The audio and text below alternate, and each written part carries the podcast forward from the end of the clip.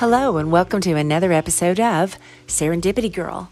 I'm your host, Colleen, and I am on a quest to discover things that are true, but also noble, excellent, and worthy of praise. In other words, positive.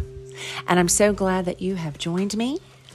And I just wanted to share with you some exciting elements that I've added back into the podcast to kind of vary things up a little bit. Some I had done before, and I kind of got away from that.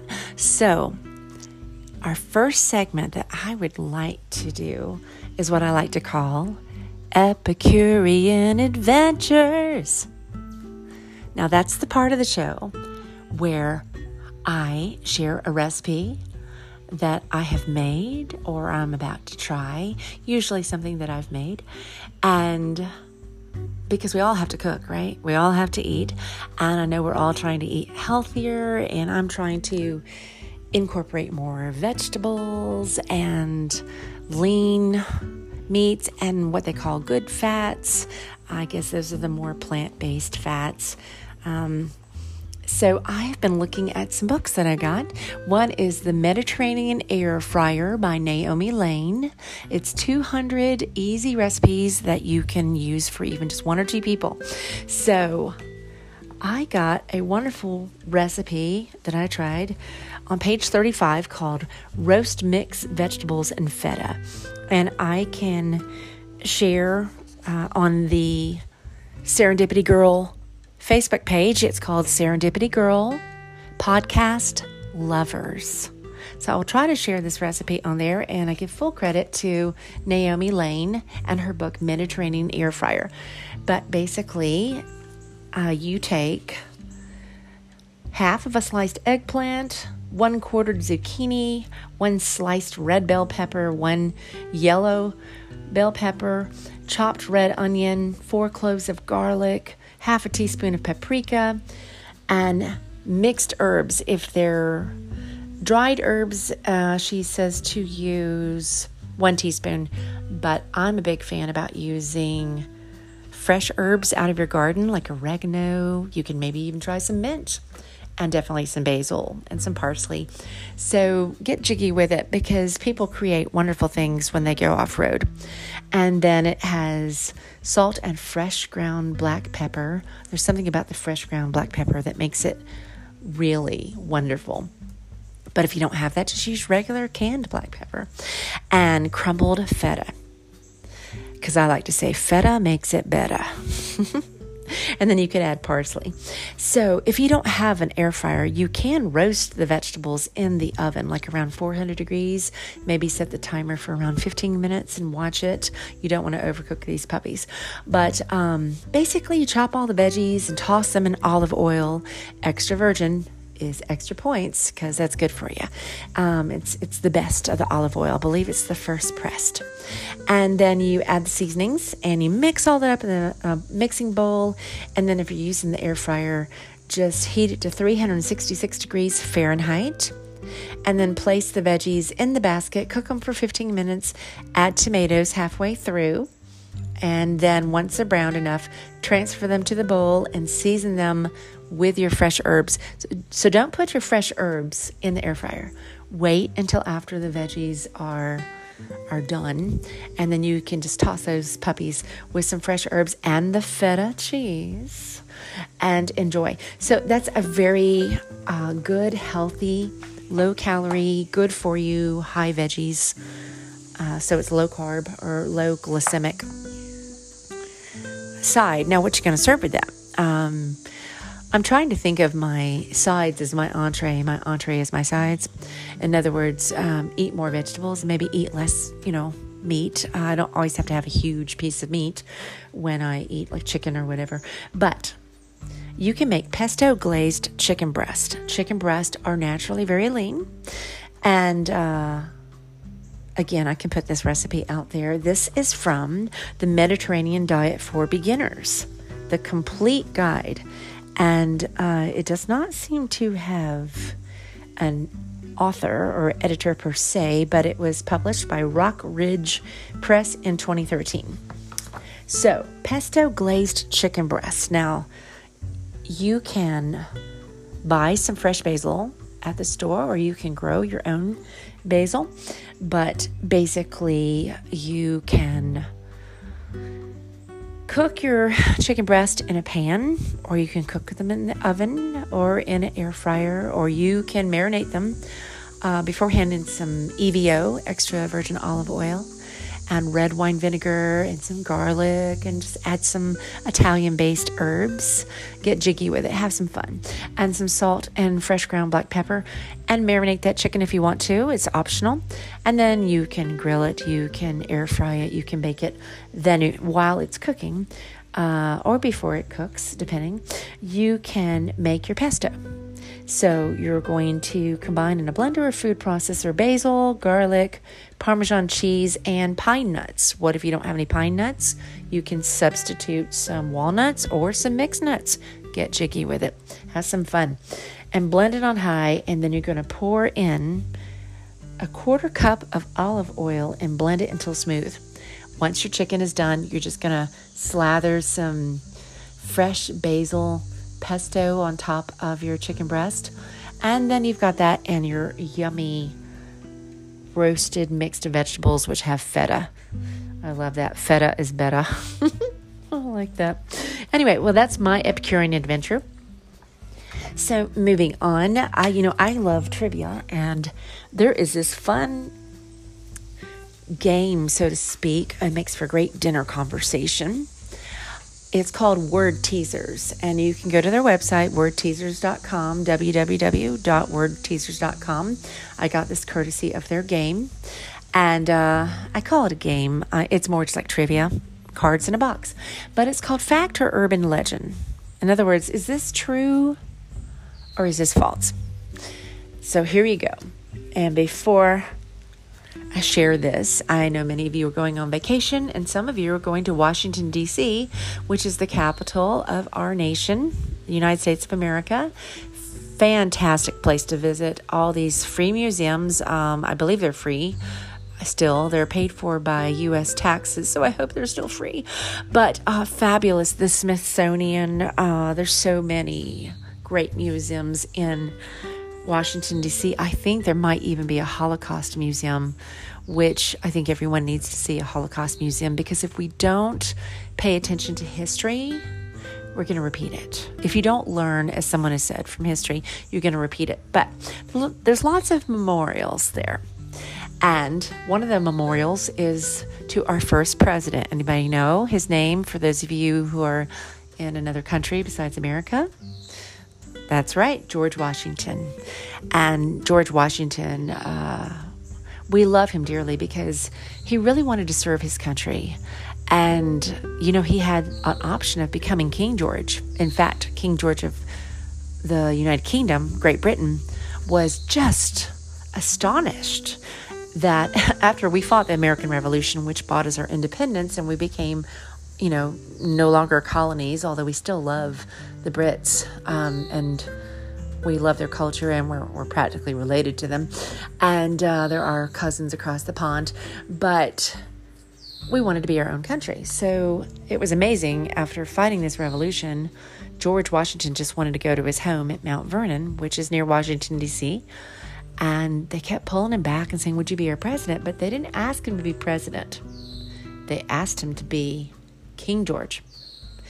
Wouldn't that have been wild that America fought for independence from King George of Great Britain only to get their own King George, George Washington? And he said, Nope, not doing it. Absolutely not.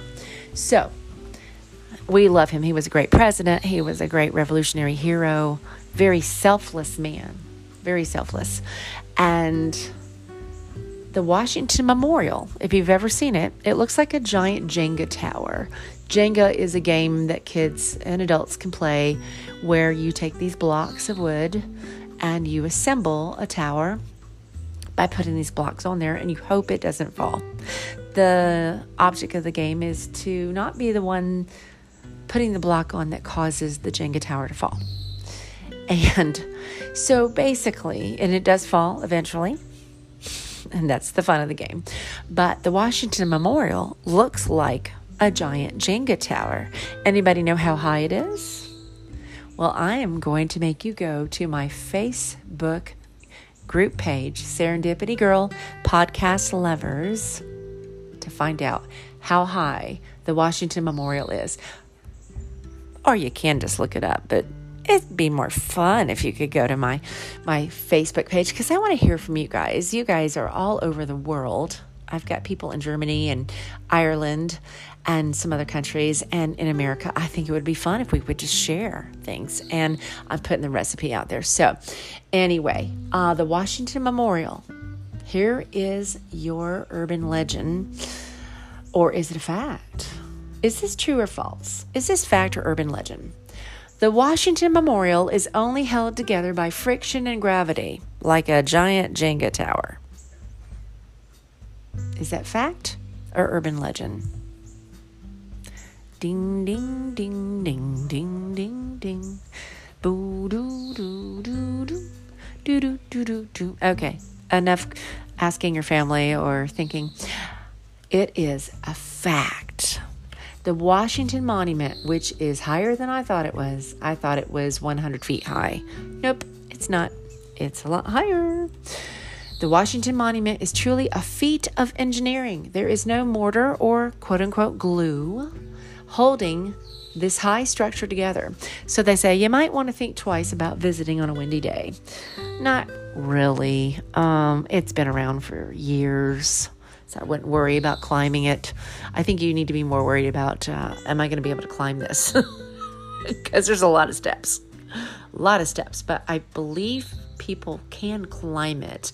Or maybe you can take the elevator. Oh, I hope there's an elevator. I've never I've never been inside it. I've just seen it from a distance. So I guess I need to go back and I need to train so I can climb all those steps if there's steps. And I'm going to assume there are because we haven't had elevators forever. And I think it was built before elevators. So that is my little trivia word teasers segment. And I hope you enjoyed that. I love trivia. It's a great dinner question, conversation starter. And I hope to bring more of those to you. Well, now I want to move on to inspirational quote. You know, I love to hear the best wisdom that others can offer. And I have this wonderful little notepad with uh, 365 great thought, a great thought a day. And it's by Two If by Sea Studios. That's a nice little revolutionary term. Uh, one if by land, two if by sea. It has to do with interesting as we come up on our nation's birthday, our Revolutionary Independence Day, July 4th, um, this company has taken two if by sea. So they're probably into American history a little bit. So, because that's how they signaled how the Brits were coming during the Revolutionary War. They said if you see one lantern, they're coming by land. If you see two lanterns, they're coming by sea. Interesting, huh?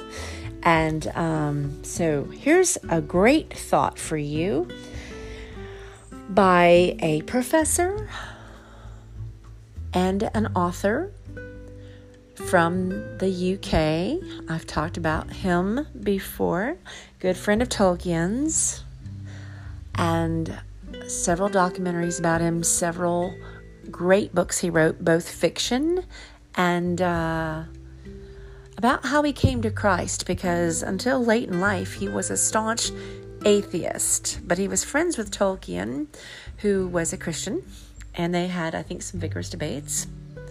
And he became a Christian, and then there was no shutting him up. And aren't we glad? C.S. Lewis. So here's my inspirational quote from C.S. Lewis Humility is not thinking less of yourself, it's thinking of yourself less. Let me say that again. C.S. Lewis is accredited with saying, Humility is not thinking less of yourself, it's thinking of yourself less. Now, I really like that because we often will substitute or confuse abasement of ourselves, putting ourselves down, self deprecation, as showing some sort of humility. But that's not true. In my opinion, pride can be such a problem for us, at least for me, that as this quote says, I think too much about myself. I think too much about me and what people think of me, how I appear in their eyes. It's like I have this little video streaming service in my head that likes to run back my memory, the video of a conversation with somebody, and kind of grade it. I need to lose that really fast. Now, as I was doing yesterday, because I was doing that yesterday about something, about a conversation. Did I talk too much? Did I talk too long? Did I say the right things? Did I mess up? And was God disappointed in me? Were other people disappointed in me? And I mean, I was having some help. I was having some help. Um, the devil does not want us to think correctly about ourselves. So he'll either make you think bad about yourself or he'll make you think too much about yourself, in which case we're just being very selfish and self centered. But C.S. Lewis says that humility is actually, it's not that you think less of yourself, it's that you just don't think about yourself that often. And I had to realize yesterday I was trying to share the gospel with someone, and oh, I worried that if I said the wrong things, they weren't going to come to Jesus. Oh, yeah, I have that much power. yeah, right. No. You know, Jesus used a boy with fish and bread. I want to say it was five loaves of bread and two fish, or it might have been five fish and two loaves of bread. I'll have to look that up. But you know what? Jesus was telling the disciples, feed five, feed these five thousand men that we think or have congregated here, plus our wives and children. It might have been around ten thousand people, and nobody came with food or if they did, they were hiding it. Nobody came with food. They didn't know they were going to be there listening to Jesus that long, and nobody had prepared except for one little boy. And maybe it was the boy, maybe it was the boy's mother. Maybe she was the one that was making the bread and saying, Hey, take the fish and the bread. Sorry, I love accents, so I just like to lapse into accents every now and then. It's more fun. so she's like, Hey, Levi, don't forget, take some food. You might get hungry out there. So, way to go, mom, whoever you were. I don't think that boy made his own bread or grabbed his own bread fish. Maybe he did. Um, I don't know how old he was. But when Jesus was like telling the disciples, you feed them, because he, he wanted to do a miracle and he wanted to see what they would say. And they're like, uh, we don't have enough money to even feed a quarter of these people. It would take a year's worth of wages. And so this little boy shows up with his bread and his fish. So I like to use that to remind me. I, and God takes it, Jesus takes it, and thanks God the Father for it. And then he cuts up the fish and the bread, and um, I guess, I don't know, somebody had a knife, I guess. And, um, or they used their fingers, I don't know. But they had baskets. I don't know why they had baskets, but no food. But um, they had like 12 baskets, I think, of leftovers. Somehow that fish and bread made it after Jesus took it. And so I take that to mean, and, and the tie in for this little story that I told you, there is a tie in, is that it's not up to us to say the perfect things when we tell people about Jesus or whatever. We can make mistakes as Christians. God is big enough to override our mistakes. He doesn't want you to be perfect. He wants you to just show up. Show up and use what you have, even if it's not enough. And that's probably a point I would have loved to have made a whole podcast on for another time, but the whole point is we shouldn't worry so much about what we think, about what people think of us. And maybe I'm the only one who does this. If I am, then stop this podcast and good for you and share with us on the podcast, Serendipity Girl Podcast Lovers Facebook group page, a post about what are some ways that you have learned how not to care so much what other people think. But I'm going to tell you, I'm still in progress. I'm still in process. And I think based on people on social media, from what I hear in the documentary, The Social Dilemma, The Social Dilemma, it's really good.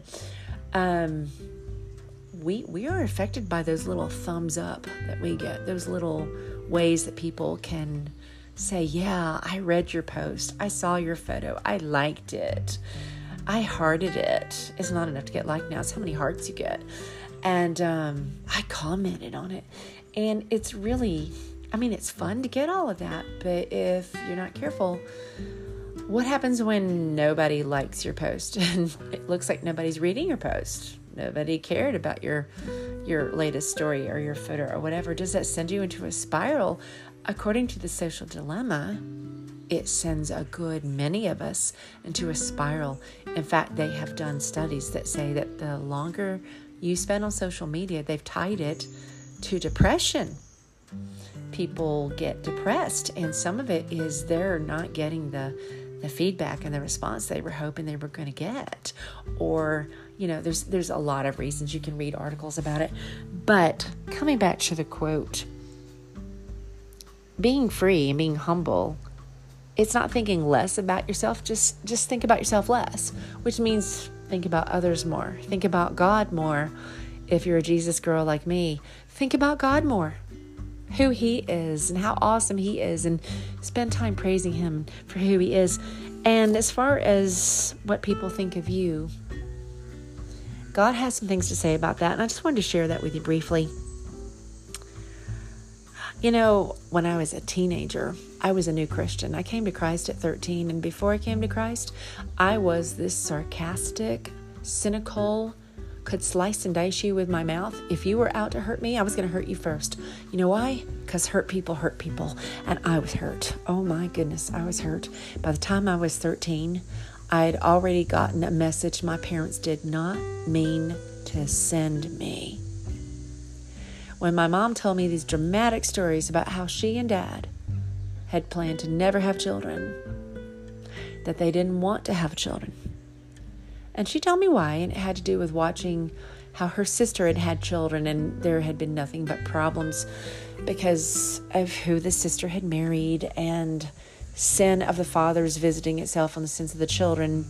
In other words, they saw their parents and their grandparents and their great grandparents and all that doing things that were wrong, and they just thought that that was normal. And my mom didn't feel loved by her dad. He never told her that he loved her. And this really jacked my mom up. You cannot give what you do not have. And she was not confident that her father loved her, and it caused so many problems for her. And I know my parents loved me, but they made a mistake. My mother made the mistake of telling me this cute story, only it wasn't so cute to me that they didn't want children and God surprised them. They went from zero to two because they ended up adopting their nephew because they were trying to help her sister's family out because the government had stepped in and was separating the children, and it was a very sad situation. So they took the two year old, Charles. And four years later, I suddenly appeared. mom and dad were not planning on me either. but here I came. they went from zero to two. So they, they told me they, you know, I just got the, the impression that I wasn't wanted. I don't think that's what they meant to say. I really don't. I've thought about it. I think they just, mom loved a good story, just like I do. And she did not have any clue. I think she just had no clue what that story was going to do to me. So then when I went to school, I found out about cliques and I just, for whatever, somebody's got to be the butt of a clique or a clique doesn't work. You've got to find somebody that you look down on in order to feel superior about yourself. If you're building a Jenga tower of who you are, your identity, if you're building it on what people think of you, then often, a lot of times as kids, we learn to put people down I'd love to say that we stopped doing that as an adults, but that would not be true, would it? we can still put people down as adults and I think it's comes from insecurity. We don't know how loved we are. And I'm not talking about people because people can love you, but they can let you down too. And if you live long enough and when I was a kid, by the time I was 13, I had already doubted my parents' love, or I, I doubted that I was wanted. Although I had good parents, I really did. They just made some mistakes, like I do, and like I did.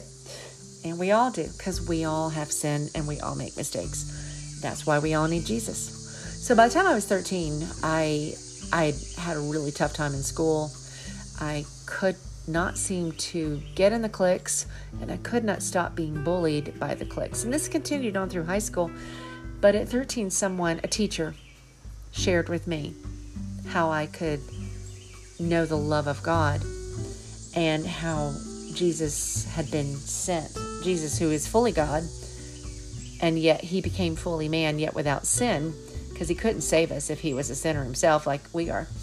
So he came down and put on human flesh, became a human, experienced everything that we experienced, yet without sin.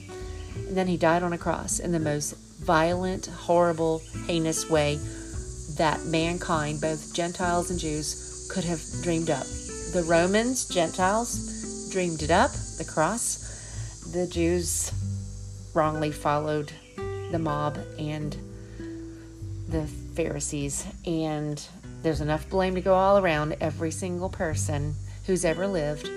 Ultimately, we put Jesus on the cross through our sin. So don't go blaming a certain people group.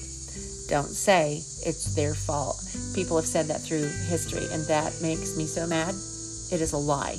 We all put Jesus on the cross. It was our sin that put Jesus on the cross. It really doesn't matter how the whole drama played out. He did it because of our sin. That's the bottom line. Okay? And so I became a Christian that day, November 5th, 1976. It was the year of our bicentennial, the year of freedom. And Jesus set me free, only it took years, and it's still taking years. I think it takes, in many ways, our whole life through something called sanctification for what Jesus has done for us. Once you've put your faith in Him as your Savior and you are trusting and following Him as your Lord, and He's made you a new person with a new heart that can respond to Him because we're spiritually dead. We can't even respond to God. We can't seek Him. We can't do anything um, before He He saves us. Basically, um, He has to regenerate us just enough to get us to even seek Him, and so salvation is 100% God. yes, we choose Jesus, but it's only because He's already enabled us to do that. That's what the scriptures tell me. And um, I learned at 13. But by that time, I learned at 13 how much I was loved by God. But at that time, I'd had 13 years of really well entrenched patterns. And I was a performing monkey. And I met somebody at church yesterday that basically described herself in the same way performing for love, performing for acceptance. And I transferred that to, to God because I didn't get discipled. And let me tell you, people, whether you are the leader of a church, or whether you're an evangelist, or whether you're someone who, just loves to tell people about Jesus, it is just as important to get people discipled and get them into the Word and find out who they are in Christ as it is to get, I mean, yes, they need to be saved first, absolutely. But I've seen so many people become just converts and then for seven years, I mean, this teacher that led me to the Lord, bless his heart, he was busy, he was teaching. And maybe because he was a guy, he didn't think it was appropriate for him to disciple me, but I wish he had asked another teacher or talked with my parents to say, "Can we can we find someone to disciple Colleen?" Uh, that didn't happen in a Christian school. That didn't happen. So it is my battle cry. God didn't send us into the world he didn't say, Go into all the world to make converts. That is falling short of the line. If you are a football fan, that is getting the football, it's not getting across the line. Because then you got a bunch of baby Christians wandering around. They don't know who they are. No one's taking time to tell them how to get into the Word, how to pray, I'm I'm just so on fire for that because that was me for seven years. But the bottom line is, what I want to share with you is, there are Christians who like me, and then there's people who are not yet saved, and you are trying to perform for love. You're trying to earn it. And like me, maybe you've got a mental three by five card in your brain for people that you want their approval, you want their love. It could be a spouse, it could be a parent, it could be a friend, it could be a love interest, it could be a child, but you are performing for them. And maybe you're trans maybe you're a Christian and you've transferred that to God. I know I did. And what I learned in looking at the Bible this morning, and they call it performance based acceptance. It's where you accept yourself based on how well you perform. That is a Jenga tower. Now, we're talking about the Washington Monument being a Jenga tower and being held together only by friction and gravity. Now, it's a sturdy tower. But if you're building a Jenga tower based on what people think of you, it is only a matter of time before that thing's going to fall. And you don't keep building it thinking this time this time I'm going to get their approval. I'm going to do X, Y, and Z. This time I'm going to get their approval. No, chances are you're not. And if you do get their approval, if you had to work that hard to get it, what you going to do to keep it? That is not a good basis for a relationship. And God doesn't treat us that way. You know the thing that blows my mind because for 7 years I tried to perform for God. And I talked to someone at church yesterday that she said basically she had anxiety and and I've had anxiety. Of course you're going to be anxious if you feel like you have to perform for love. Let me tell you what I told her. God did not send Jesus to the cross to die for your sins so he could love you. John 3:16 says God sent Jesus to the cross to save you because he loves you. Jeremiah 31, verse 3. God says to the Israelites, even though they're being disciplined for pursuing other gods, we don't do that, do we? We don't pursue other idols. An idol can be something other than a statue. I'm just saying. But he was disciplining them pretty severely. But he told them, I'm bringing you back to Israel. 70 years. You can count on it. And then he goes on to tell them, in the midst of this discipline, I have loved you with an everlasting love. God's love for them was never in question, and God's love for us is never in question. Now, we have this problem with sin. God is holy, and He can't be around people who are not holy, and there can be no sin in heaven. So, yeah, in love, He sent Jesus to save you, and He loves you. But if you reject that love, if you reject that gift, if you reject Yeshua, if you reject Jesus, same same God. I'm just using the Hebrew name Yeshua.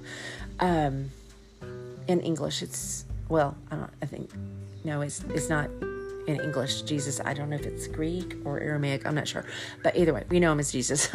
um, whether you call him Yeshua or Jesus, he is the Messiah that was promised, and God sent him because he loves us so much and he wants to have a relationship with us. So we have to deal with the sin problem first. That's got to be dealt with. Jesus dealt with that on the cross, but we have a part, not in saving ourselves, but we have to accept and put our trust in Jesus if we believe in him, if we believe that he is who he says he is, not only in the Old Testament, but in the New. The New Testament's not all that different from the Old. In fact, a lot of the Old Testament is repeated, is requoted. They're they're quoting the Old Testament in the New Testament, showing how Jesus met all the prophecies for the Messiah. It's there. you can Google it. So don't try to perform for God because He already loves you. And Paul found out in Philippians 3, he said, Listen, I could tell you who I was and everything I did and all the stuff that you'd be really impressed about, but that's all trash. It's not my performance. That's not what made me saved. That's not what makes God in a relationship with me. That's not why God loves me. I've thrown that all away because I want to know Jesus. And and I you know, he goes on and talks about this relationship with Jesus and I want to know him. And so Paul found out that it wasn't what he did that made God love him. He was performing for God. Only he thought that what he was doing made God love him as a good Jewish Pharisee. He said he was the Pharisee of Pharisees. Well, that's saying something. But he traded it all in. He threw it all over, he threw it away.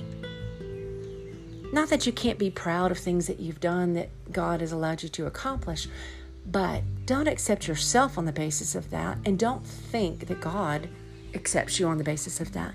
And don't base your acceptance of yourself on what other people think of you or what you think of you. That's an idol. Because that's that's like a Jenga tower. It's gonna fall. You're gonna have good days, you're gonna have bad days. Don't base it on how much you get done. I'm really bad about that. You're not a human doing, you're a human being. And God loves you no matter how much you've done or how little you've done. He didn't create us just to run around doing, doing, doing. We're not doo doos. We're BBs. We're not supposed to go around doing. Yes, he gives us a purpose and a plan, and he had a purpose for Paul. But Paul left his performance behind and traded in his acceptance and his self acceptance for God's acceptance of him through the cross and through Jesus' performance. And then Paul could rest in his new identity in Christ. And he knew who he was, and then he went on to pursuing. So he went from performance to pursuing Jesus because he knew who he was in Christ. And I am in the process of writing a devotional about how you can know who you are in Christ once you've put your faith and trust in Jesus because it's all powered by Jesus. So don't build a Jenga tower of acceptance don't base your acceptance on how many likes you get and how many comments you get and how many people follow you or if you're a YouTube person and how many people subscribe. That is a Jenga tower. You're going to ride high and then you're going to fall. It's only a matter of time. Base your acceptance on God's acceptance of you because he loves you with an everlasting love. That's what he said to the Israelites in Jeremiah 31 3 when they are being disciplined for what they did wrong. He said, I've loved you with an everlasting love. And he loved you so much that he sent Jesus to die for you. What have you done with the gift that Jesus is offering you? You can't ignore it. Oh, you can try. It's a yes or no. It's a gift. Accept, reject. But just know that you are loved. And we go from works, those of us who are works oriented, to being a workmanship because once you put your faith in Jesus, He creates you as a new person with a new heart, a new soul, a new part to respond to Him, and He refers to us as His workmanship. The Greek word is poiema, Ephesians 2:10. You are not supposed to be working for God's love. You're supposed to be His workmanship on display. And yes, we will do things for God because we love Him Ephesians 2:10 says he has things planned for us, but we don't do it so he accepts us and approves us of us. We do it because we love him and we want people to think less of us. Think less about us and think more about Jesus because he's one that matters. There's a wonderful song, you can look it up by Casting Crowns where he says, I'm just a nobody. And I think I've shared this before, but it's worth sharing again. He says, I'm just a nobody trying to tell everybody about somebody who saved my soul. And yes, I know what he means by saying he's a nobody, but you're not a nobody to Jesus. He knows exactly who you are, and he loves you with an everlasting love. So please accept that love through Jesus and enter into a forever relationship with him if you haven't already. And you can read about it in the book of John, which you can Google in the Bible.